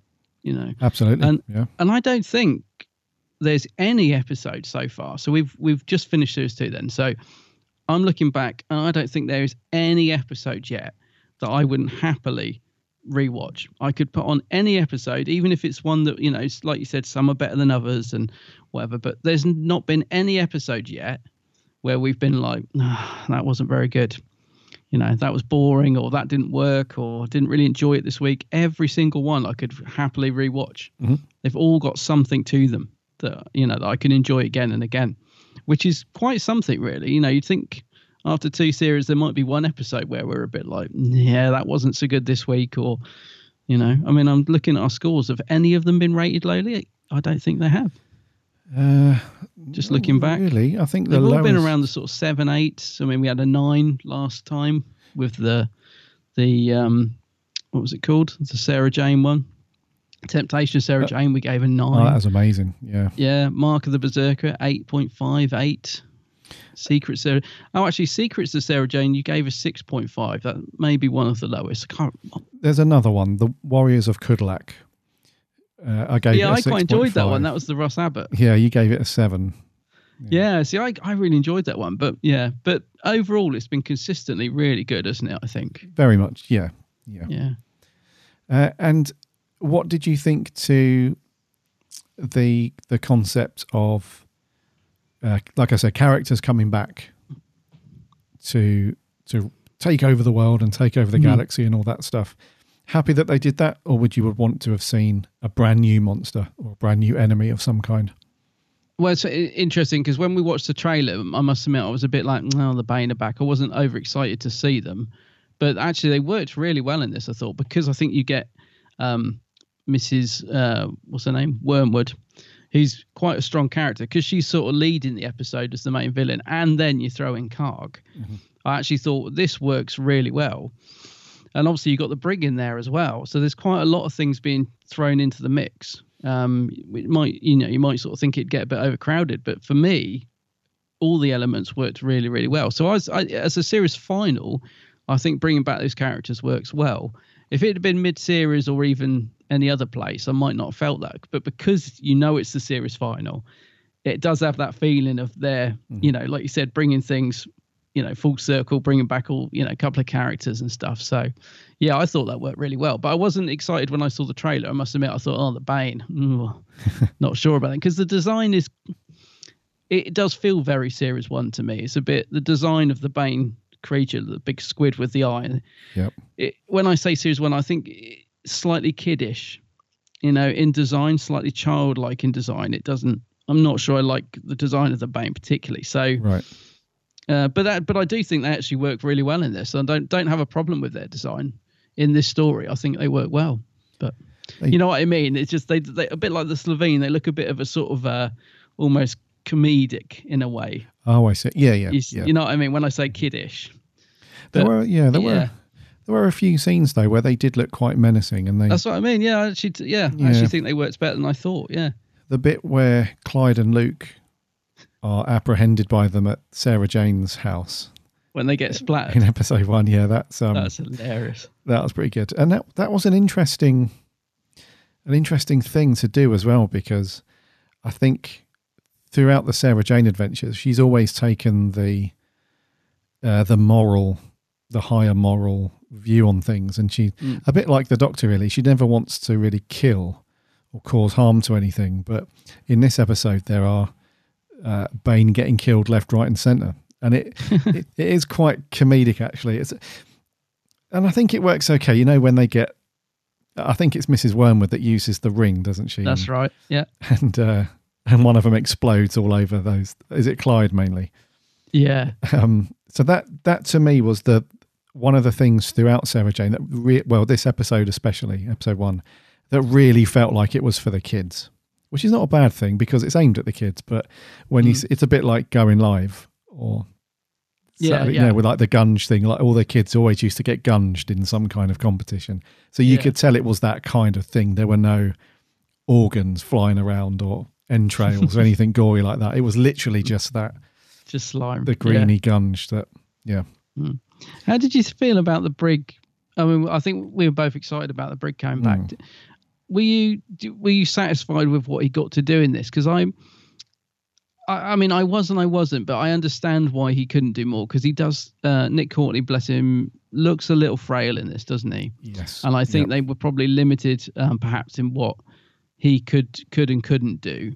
So there's so for example, there's the bit where he has to guard the um, you know, the soldier that's gone rogue, or Oh, yeah. who actually is a Bane himself, isn't he? So, which we could see a mile mile off that that was coming. Um, so yeah, the, you know, I think Nick Courtney is lovely to have him in it, and there are some truly great scenes with him and Sarah Jane. But um, I don't know. I suppose I kind of in my head thinking, yeah, he's going to get really stuck into the action stuff, but you know, they can't do that because he's, you know, you can tell that he's. Uh, I don't know how old he was when he filmed this, but he's he's um he's a lot frailer than he was, you know. But it's just lovely to see the brig back. I think, you know, especially that first scene when he's putting that guy in his place, and then Sarah Jane yeah. walks in, and that scene between the two of them. I mean, it's worth it just for that alone. Yeah, just to see them together. Definitely, yeah. I mean, this was Mm. out in when was it? Two thousand and eight. Yeah, Nicholas Courtney passed in two thousand and eleven. Right. So it was a few years, just a few years really prior. But he does look a bit frail, like you said. He does look. I, I don't think there could have been any serious running around No, or any no. physical stuff. I put it that way.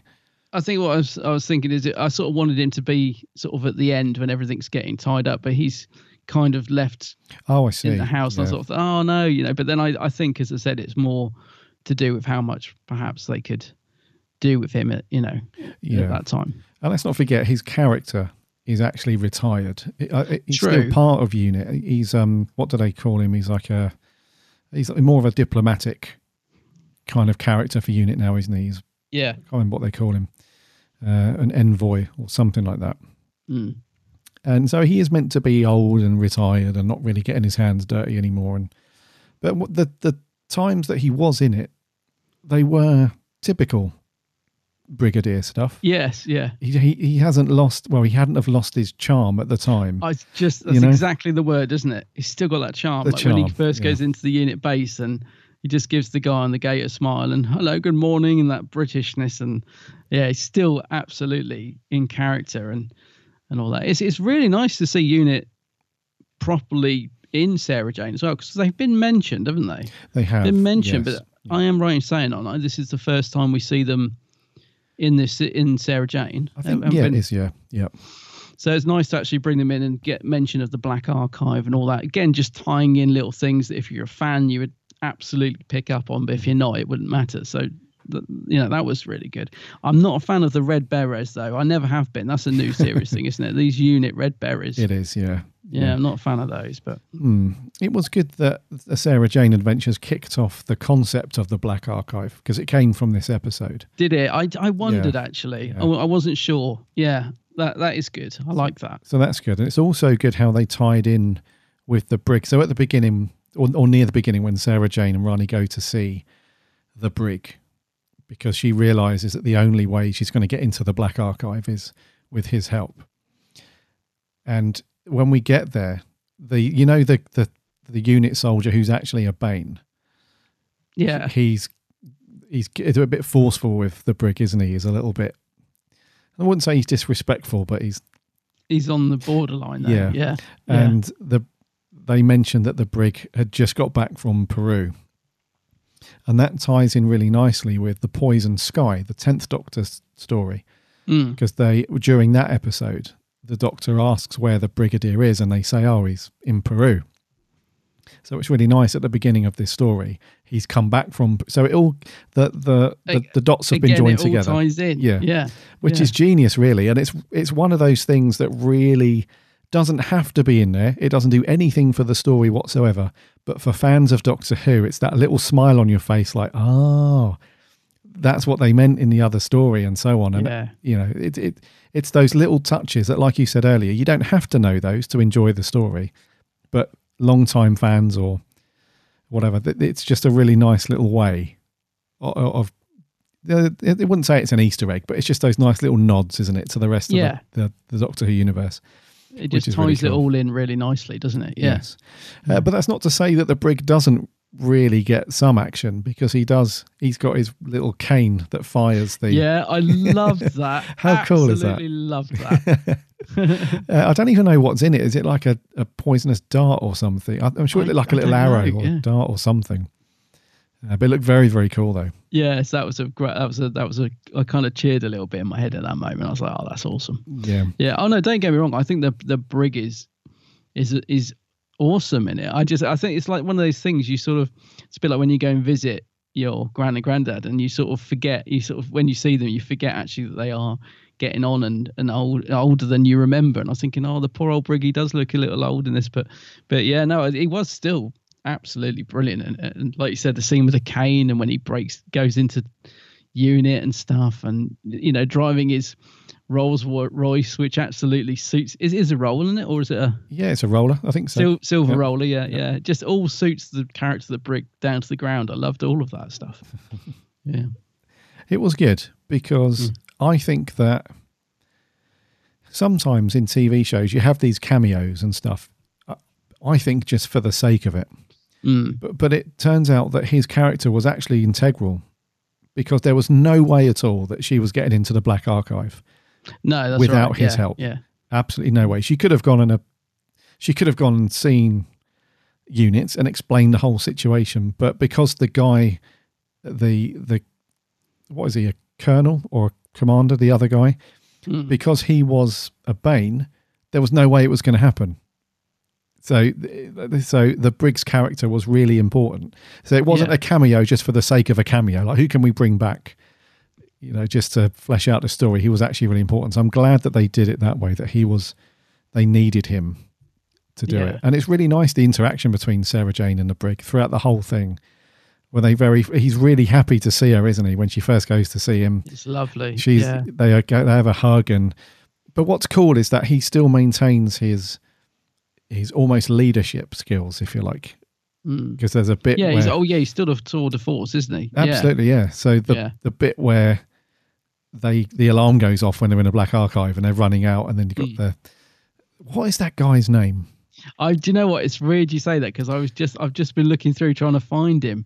I thought it. Ah, you're on about the the the, soldier that turns out to be a, a Bane, aren't you? Yeah, that other guy, the other unit. name? Yeah, him. So he runs out, and the brig is properly shouting back, and because at that point they don't know he's a Bane, so they just assume he's just one of these uptight, by the book unit uh, sergeants or whatever it is. I really can't remember his name or what his rank is, but um, we'll have a read through as we're chatting. But Well, no, it's weird because for the last two minutes I've been trying to, as you've been talking, been trying to read through, trying to find his name. I thought I'd remember it as well because it sounded like something else. But um, while we're talking about him, um, see, I it's kind of obvious that there's something not right about him right from the get go. yes, Like you kind of assume he's a Bane straight away, and I'm thinking, is that intentional or is it just down to his performance? Like, because he plays it a bit weird, and then he gets even weirder, and, and to the point where you're like, well, okay, yes, he's.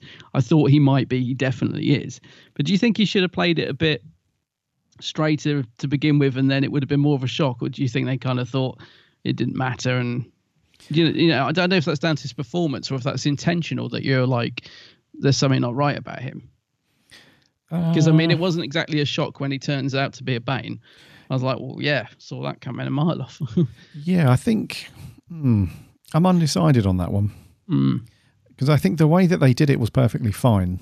Yeah, yeah, yeah. So do I. Yeah, and uh, and you do get an inkling that he's something's not right with him, which is a, a, a good thing because his performance was quite. It wasn't over the top. It was towards the end, but it wasn't over the top too much. So you just knew that something was was not quite right. But uh, I've got his name. It's Major Cal Kilburn. Kilburn. I knew it's that because I was thinking. See, I know how bad me and you are at remembering names, so I've been trying to think of a way to do it. When he said his name, I thought, yeah, think of Kilburn in London, and I still forgot. yeah. Kilburn. Yes, that's him. That's as, the one. As always, our listeners will be screaming at whatever device they're listening on, saying, I "What's hadn't even had a way to remember it this week and still didn't get it. Yeah, Kilburn. Yes.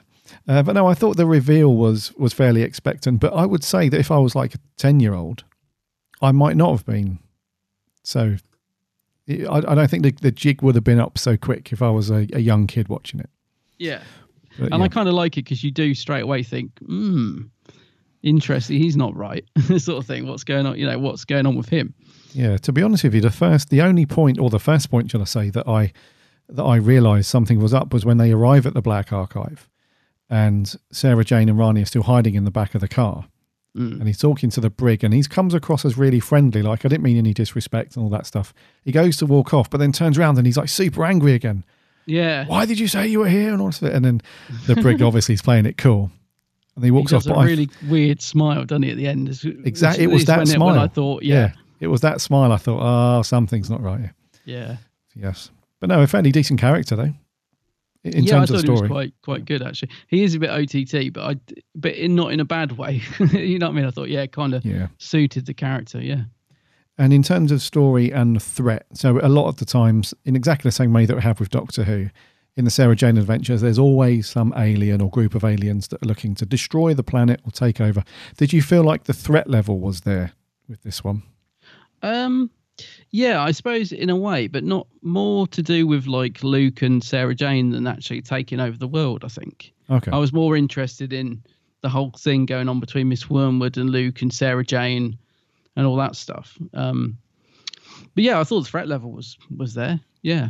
Yeah, because I, I actually thought this one, like it's it's potentially going to go. It, obviously, we knew it wouldn't end up with a destruction of Earth or anything like that. But there was a point where I thought it's the bit where Luke actually takes the scroll thingy in Yes. of Horath. What's the thing called? You know the thing. Uh, yeah, the T- Tsunga Tsuka scroll or something. Yeah, that thing. Where he takes it into the stone circle and drops it in, and then the portal opens. I thought, crikey, Hmm. this is This is all happening. stuff's happening. Yeah, and I actually like the effect. You know, when the ground collapsed and it was just the portal with the thing in the middle. Yeah, I did as well. I thought. I mean, for the time, Looked pretty sweet. Yeah, I must admit the effects in this actually they really suit the episode. I think you could argue they look a bit dated or whatever, but but I kind of like it. You know, like when we get the matte shot of the unit archive, for example. Mhm. I mean, yeah, you know it's an effect, but I think, oh, actually, that looks quite good. And and like you said, I really liked the portal opening up in the ground and stuff like that. And I didn't think the Bane looked too bad either. I mean, they clearly CGI and all that sort of stuff, but it wasn't cringy. It didn't. I didn't sit there and think, mm-hmm. oh man, that doesn't look good. You know, it all kind of worked. I thought Yeah, no, I did. on on a level that it was good enough. You know, not amazing, but it was good enough. It, it all worked. I mm-hmm. think. No, I agree. Yeah. Yeah. In fact, there was the bit where they go into the Black Archive and they fleshed it out, the size and everything with CG.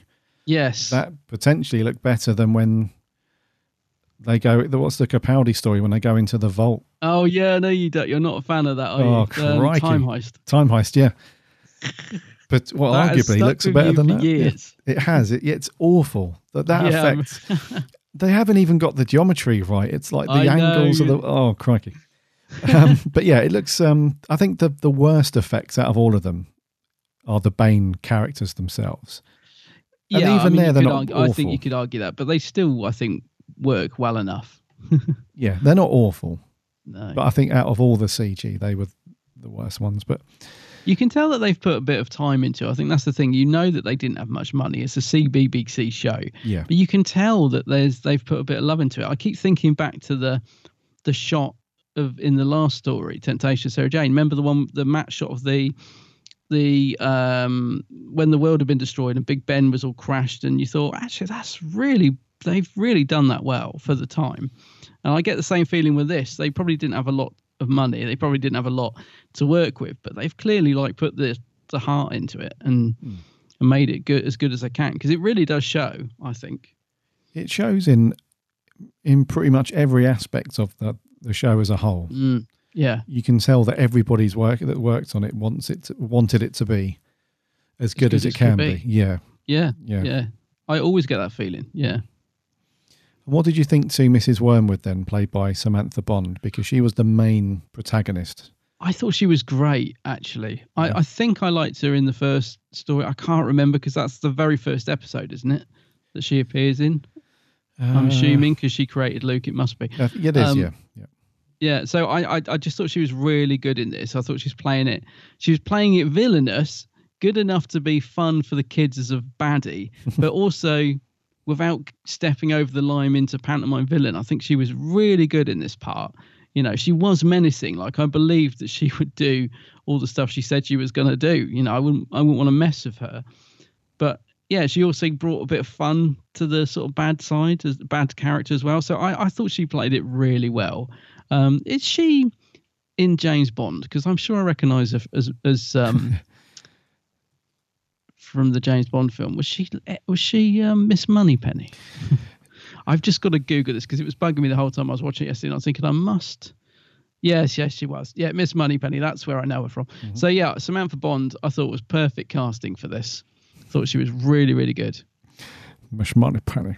Miss Moneypenny. I thought it was. I think all I was watching it yesterday, thinking I've I've suddenly realised where I know her from, and and it's it's that. Yeah. Yeah. Here's Brosnan Bond. Yeah. So yeah, what did did you think she was good? She's not too pantomime or she's quite villainous, I think. Yeah, I, th- I thought she. Uh, some of the best villains are the quiet ones that aren't all shouty and. Mm. Uh, and it, I think she plays the manipulative side of it very well. So yes. the first, two, well, the two thirds of episode one is essentially about her trying to get Sarah Jane out of the way and get her on Mm. side so that she can execute the plan. It's not until she gets rumbled, isn't it, by her plan gets rumbled and then she just runs with it. She's just like, yep, the cat's out the bag. I'm the bad guy. Yeah. Yeah. Uh, so I think up to that point she was really good, and then after that she's just got a cool head throughout all of it. She just Mm. sticks to the plan. She even sorts out Kaagh, doesn't she? He plays up a That's little bit. funny. I think this is why I like her so much in that as that character because she's really rounded. She can be she can be menacing when she needs to be bad. She can be quite humorous when she's uh, sorting out poor old cock and poor old cock. Um, and yet she can also show a caring side when she really, you know, wants to be a mum to Luke. Uh, you know, so she actually is quite a rounded character. I think she does it really well. Yeah. No, I agree. Yeah, she's um, she's an interesting old- character. Poor old Kaagh. Let's talk about Kaagh. Oh, Kaagh. He's a great Sontaran, isn't he? He's all right, yeah, because I like him. he's good because you can tell that he's still clinging on to the old Sontar kind of spirit and the code Yeah. and everything. But in a way, he's not really. Like on one end of the scale, he's, he likes to give off that impression that he's a, a, a, a loyal, you know, what's the word? A loyal uh, servant to Sontar and all that, and he still upholds all that stuff. But on the other hand, he's essentially a slave. You know, he's, Yeah. he's working for Mrs. Wormwood, and he's not really doing what the Sontarans would predictably do in that situation. He's just going along with it. But he does play up a little bit, doesn't he? He holds Luke at gunpoint, I think, as hostage, but she soon sorts him out. Yeah. Damn half forms. but I, again, what I love about so it's Anthony O'Donnell, the, Yeah. the actor inside the suit. What I love about his performance is he manages to get a great balance between being threatening and comedic, you know, which is sometimes not that easy to do. Mm-hmm. Uh, so a bit like Miss Wormwood, they both have that. They manage to switch quite nicely from being, you know, the baddie to being quite likable. No, absolutely. So- yeah. yeah. So, but I, I think he's a great Sontaran actually, and um, it's weird because if I'd never watched this, he's as far as I know, he's only in Sarah Jane, isn't he? So if I'd never watched this series, then would never have got to sort of know that character. I, I don't know if he does, but I kind of hope he pops up again because I, I quite like him. Oh no, he went in the portal, didn't he? He's gone in the. Yeah, He, he pushed her in and he's gone with her, didn't he? So Yeah. oh, yeah. Do you know that he's 70 years old now? What? No. is he? yeah, yeah. Seventy. Anthony O'Donnell, yeah, he's 70, yeah. I was. I must admit, I was dying to know. I wish I, I need to find a picture of the actual actor because I'm dying to know what he really looks like. Um, he was in Mind. Minder. Gosh, he's been in. Yeah, Exactly, yeah. The I'll to- Sweeney, he was in the. Sweeney. God, these are all shows I love. Well, they're really thought- old. I didn't realise he was. I'm not, you know, no disrespect, but he is a fairly old looking guy. Yeah, He looks like Father Christmas. Huh. He's got a big white he? beard. Have you got a stuff. picture of him? I'm going to. I'm just going to Google him while we're. Yeah, he's got a big talk- white beard and white hair, and yeah. Oh, I can't use my blimmin' Mac. I was going to. I'm trying to copy and paste, and it's a disaster. Anyway, I'll have a look at him later because um, yeah, I thought he was really good. He was good, actually. Yeah. A good Sontaran, yeah, a fun Sontaran. Yes, and it seems to be a theme because, however, and we we had this a lot with Strax.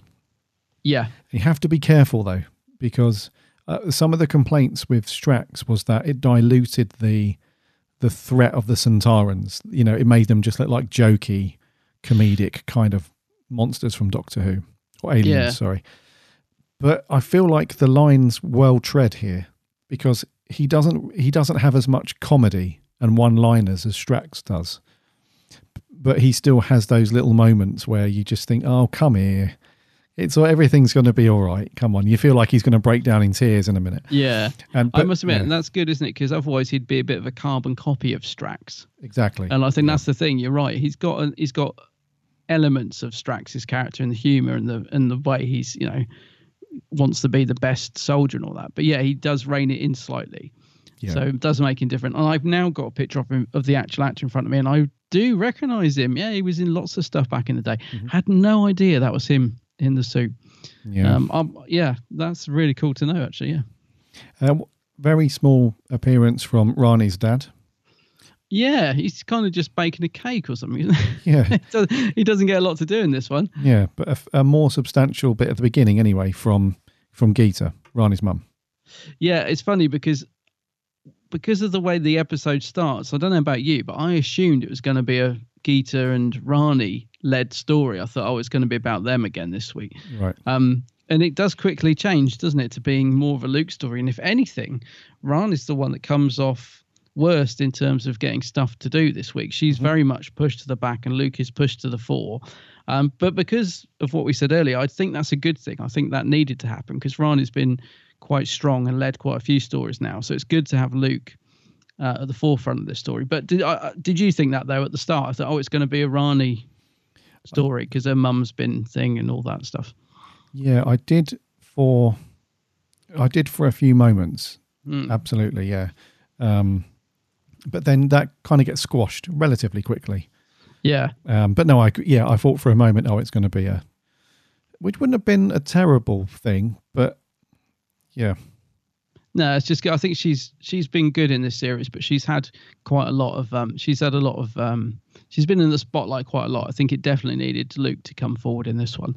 Um I do I am starting to warm towards Rani's mum. She is very over the top in her performance, but she is likable. she yeah, yeah. no, she is yeah. Yeah, yeah, she's just very bubbly, isn't she? I sometimes think she's a bit OTT, but I, I am warming to her. I do quite like her. Well, I think it's one of those. Um, as long as she get, I don't know, because in the first episode that we see Rani's dad as the headmaster, he kind of had a bit of a meatier role, didn't he? Mm. He was in that one quite a lot, and you. But whereas Rani's mum, she, I don't know, she just seems to pop up in these little moments, and the moments that she's in it, she's just got this bubbly, laughy. You just think, oh, shut up. yeah, I know what you mean. But in this one, yeah, she wasn't too Let's put it this way: Yeah. Rani's dad, um, Haresh, he plays it. You know, he's he's plays the characters more serious and straight, whereas she's very bubbly and a bit OTT. But yeah, I don't know. I'm warming to her, but I, I, she can be a bit cringe. I know. A wee bit. oh yeah. but not too bad. Yeah. Uh, let's carry on with uh, characters then. So, who else have we got? Uh, well, the Attic team then. So, what did you think to Clyde and Rani in this one? Because they took a little bit of a backseat for Luke, really. They do. I mean, yeah, Rani for me gets a bit lost in this story. To be honest, she kind of just seems to be chasing the others. You know, Mhm. she's sort of there, but she, I don't think she gets much to do in the story. But I, again, uh, it's not a bad thing because she has had plenty of stuff to do in previous stories. So um, Clyde, I think, is really good in it as usual. He gets loads of nice one lines. Again, he always gets some great lines, and he delivers the humor really well. I think. Um, I think he's a really likable character. So I think they're both good in it. It's just that yeah, Rani doesn't get much to do, um, and I think Clyde sort of outshines her with his cheeky, chappy one-liners and stuff. So um, he definitely is a bit more memorable in this story. Yeah. Yeah, as always, I think Clyde's character is he's the one to just bring the comic relief. He's a always, great character. isn't he? Yeah.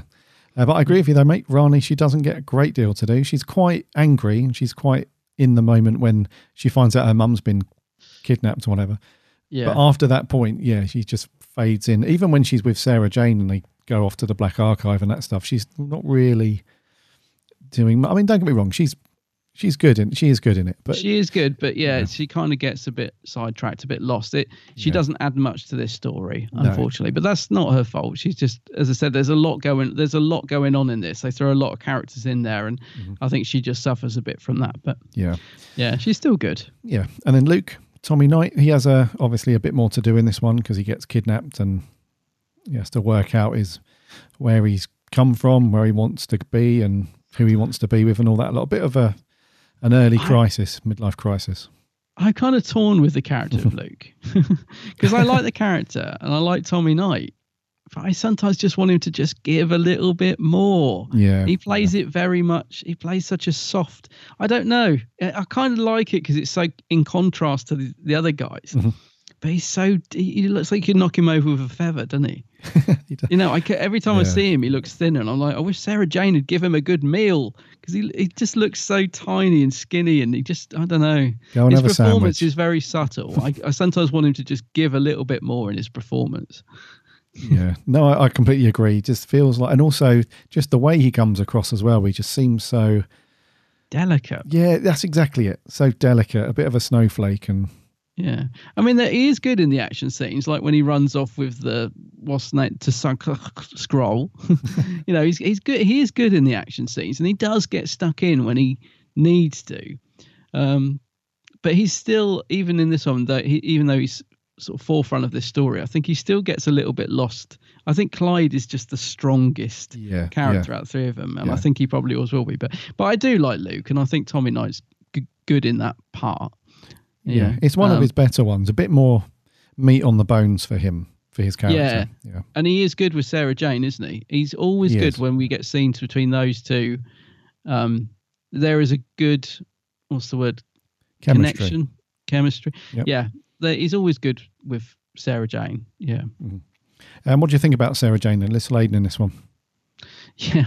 It's funny. It's a bit like when we have the Doctor. I can just, I, I, I hate to say the same thing every week, but she's just so good. I love, she's just brilliant. You know, she's just I, oh, I, I can't imagine there'll ever be a time when we sit here and say, "Oh dear, Liz Sladen was you know wasn't hitting the mark this week." I just can't see it happening because she's just so consistently brilliant.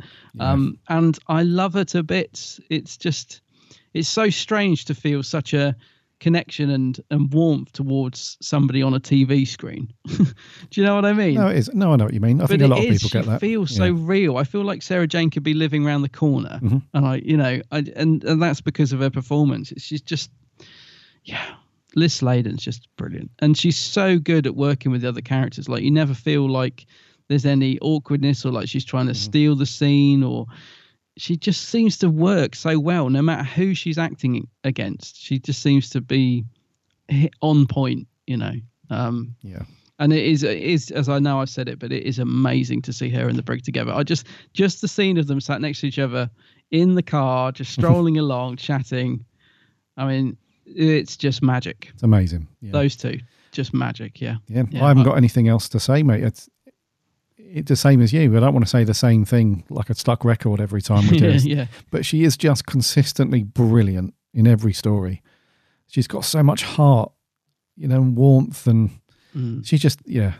I just love Magic. being in her company, even Mhm. though it's a blimmin' TV show. I, it's like I think that's why I'm enjoying this series so much. It's it's like visiting a friend once a once a month.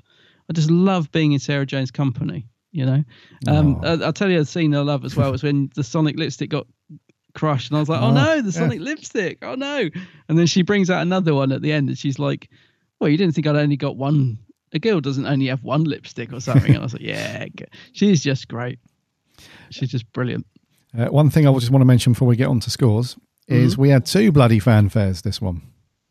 Yeah. and the thing is, this time she did, she's like, I'm in a hurry. And he still does the full, duh, duh, duh. Mr. Smith does the full, The full fanfare thing. thingy, doesn't he? Yeah. uh, anything else you want to mention before we put a score on this? No, actually, I just thought something else to do with Liz Sladen. Actually, is um, you know, I, well, I know we said she's great performance and all that sort of stuff. She's also very good at doing these end of episode speeches that just hit me like a an arrow through the heart. Oh, yeah, yeah. Uh, so she does it at the end of this one. We get a lovely wrap up. She's talking about sharing moments with friends, and then you see her and the brig hug, and he drives off and puts his hand up, and you know, uh, I wouldn't say I was in bits this week, but it it got me emotionally again, and she's so good at those. It, her voice and everything. Oh, yeah. It's just yeah. I just thought it was a lovely, lovely ending to the episode. It is Yeah. lovely. Yeah. She Yeah. says that um, I feel like she's like a teacher in a way. You sit there and you listen to the words that she's saying, and it's going in, and you're thinking, "Oh, she's so right." you know, it's just like it's almost like Yeah. know. She's just yeah. It's a yeah. Incredible. The the world's a slightly less shinier, isn't it, without Liz Sladen around? But yeah, she does say that as she's saying goodbye to the brig, she's like, the, the universe can be amazing, our own little corner of it, and aliens will always visit and all that stuff because it's a wonderful place to be, and it Mm. for the kids and stuff. It's just so. That's exactly what you want to hear. Mm. That positivity and that loveliness and That lovely ending as well. The last shot of them just stood in the attic, and it pans up through the window, and you're like, "Yeah, they're there." Yeah. I think that's the thing. That's that's the kind of thing that leaves me thinking, God, I can't wait for the next series. Mhm. That's Yep. the kind of thing that leaves you wanting more. You're just like, yeah, there they are, ready to go again.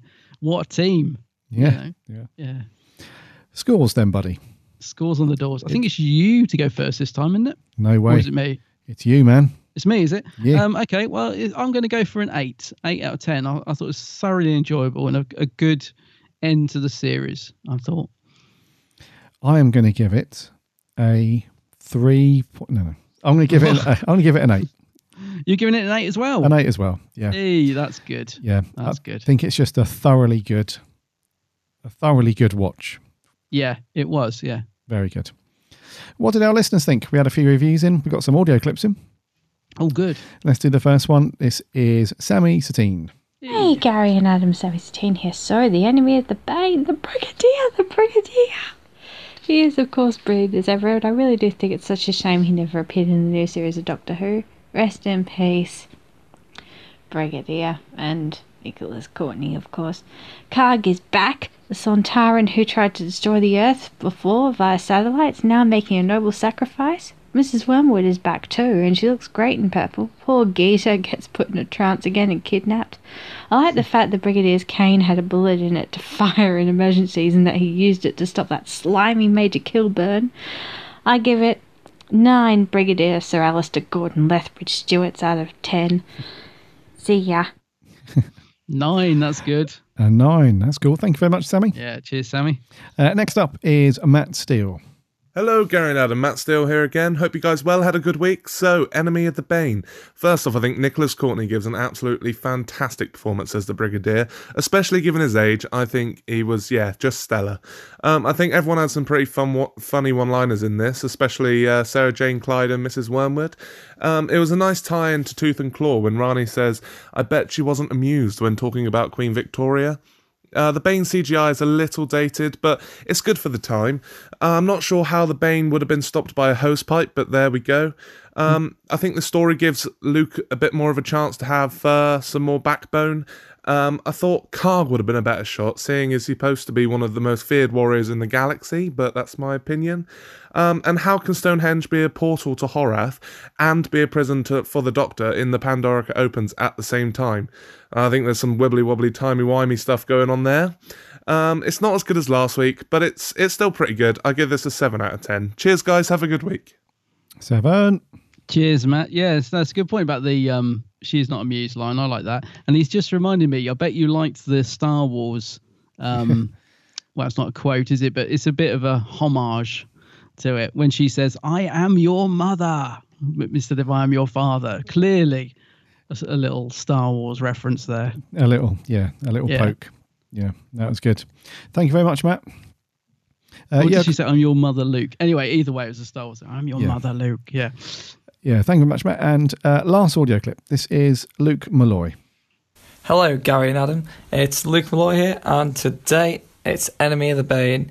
Um, I'll just come out and say it. I'm not really fond of this one, which is a shame because I, I do quite enjoy the Sarah Jane Adventures. Um, but I'd probably go as far as to say this is the worst in series two. Uh, I'm not a fan of the Bane as monsters in general. They don't really do anything for me. And um, the story, bar a little nice reintroduction of the Brig, is doesn't really capture me at all. Uh, just not that interested in it really at all. Um, it's still got nice moments. I mean, Sarah Jane and the gang are always like quite good to watch, um, so it's not terrible, but it's just not the best Sarah Jane there is. Um, so I'll give it a five out of ten. Thanks again. Five. Heartless. Heartless. No, no, it's fine if you didn't didn't dig it. Oh, it's a shame. Luke not feeling this one. He's not feeling it. Well, Not fair at enough. all. No. Oh well. Thank you very much, guys, for sending in your audio clips. Very much appreciated, as always. Uh, over on Twitter, we had Jack uh, at Hooveneer says, "I absolutely adore this story.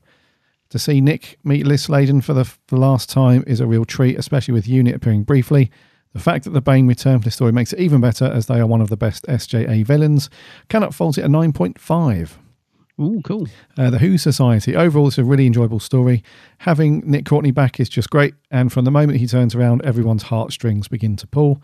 Yes. Always good to see the Bane back. The story is also helped by great visuals, acting and music, 8.5. Uh, our Jordan Shortman says, Love this one on its initial release. It's lovely to see Nick Courtney in this Sladen Terror again.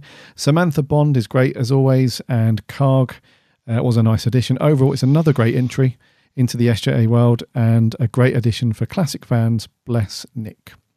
Yeah. Uh, Sir Jake B says, Great episode. Lovely to see the Brig and Sarah Jane united. Great acting, but the ending is a bit naff. 8 out of 10. Hmm.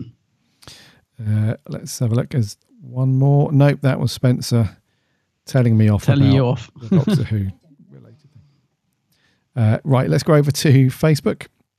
Uh, Charlie Turner says, apart from The Last Sontaran, this is the only episode from Series 2 I remember seeing for the most part. Nice to see the Brig again since Battlefield for the very last time, even though I had no idea who he was on the first viewing back when this aired on TV. Uh, a nice solid story, but not amazing. Can't really think of a rating for this one, but if I do, I'll let you know on a future comment. Fair enough. Up in the air, Charlie. Yep. Mm. Uh, Miles But he was McKenzie. hanging. Yeah, Miles McKenzie. A great story yet again. Absolutely loved the brig and had a nice, cool little plot going on too. All the casts were on point again and an unexpected fate for Kaagh. Still loved the moment where it's revealed the brig had a secret weapon in his walking stick. A 9 out of 10. Nine out of ten. Yeah. And lastly, Joseph Howarth says this was a great episode. Another episode involving the Bane and Mrs. Wormwood, and this time no Kelsey. Uh, it was good to see the brig again, but at the same time, sad that this was his actual last appearance before Nick Courtney died. And finally, he got to shoot an alien with live bullets. I was surprised that Kaagh was the Bane agent and ended sacrificing himself for his race. A 9 out of 10. yeah. Cool. Some pretty decent scores there overall. Yeah, that's nice. It's a good ending, I think, to the series. I I'm so excited to move on to series three because I know we've got. Even though I haven't seen, I think I've seen one story, not from series three, but I mean from the next series. I don't even know which series it is. I've seen the one with Matt Smith, so I know we've got um the tenth Doctor's coming up. I think in the next series. Um, following on from that, Jo Grant and the eleventh Doctor pop up in a future series. I don't think that's the next series. The future, se- you know, it we've got some real gems to come. I think. Um, somebody said to us, didn't they, at the start when we started reviewing Sarah Jane, it just gets better and better. Yes, and I think they're yeah. right. I think every time. I mean, yeah, it does. So I think it's just. I just can't wait to get on to series three. I'm loving it. No, I agree. Yeah, it's been yeah. awesome so far. Yeah. Uh, next week for our review, we're zipping back through the time vortex for classic Doctor Who. what have we got next week, buddy? Hmm, well, hmm, it's a first Doctor story. We haven't done a first Doctor in a while, and it's a long one. It's a, you're gonna yeah gonna have to get a few hours in on this one. It's the Keys of Marinus. The Keys next of week. Marinus. I am actually so up for a first Doctor story. I'm really in the mood for a bit of Hartnell. Um, Keys of Marinus. Now, how many episodes is Six. that? Is it six? Is it Yep. cool? What was the last Hartnell story we did? The 10th Planet back in October. Was it really? Yeah. Ah, well overdue then. So yeah, I'm really looking forward to seeing a bit more, uh, a bit of Hartnell next week. That's going to be good. Six parts, eh? It's the ones with the funny wetsuit people in it, Voords, Voord, and all that. Can't remember what they're called. Voords, Uh, the Yeah, double O Voord. Voord. Yeah. Do you remember? Well, yeah. Do you remember those? I just remember there's a famous shot of one of them lifting up Carole Ann Ford and it just looking like she really didn't want to be there. but anyway, yeah, I'm looking forward to that. Yeah, yeah, it should be good. And they've got the, oh, it's, yeah, they've got like the black hood things on. Yeah, they've got these funny little antlers, uh, not antlers, um, funny little things on their head. Yeah. Yeah. Anyway, I can't remember what they do in the episode. I just remember that picture of of that one lifting up Susan. But yeah. so six parts next week. Keys of Marinus. Keys of Marinus. Yes, get that watch because we're asking for your your points and uh, views as always. And I think we're going to wrap there, buddy, for two, three, one.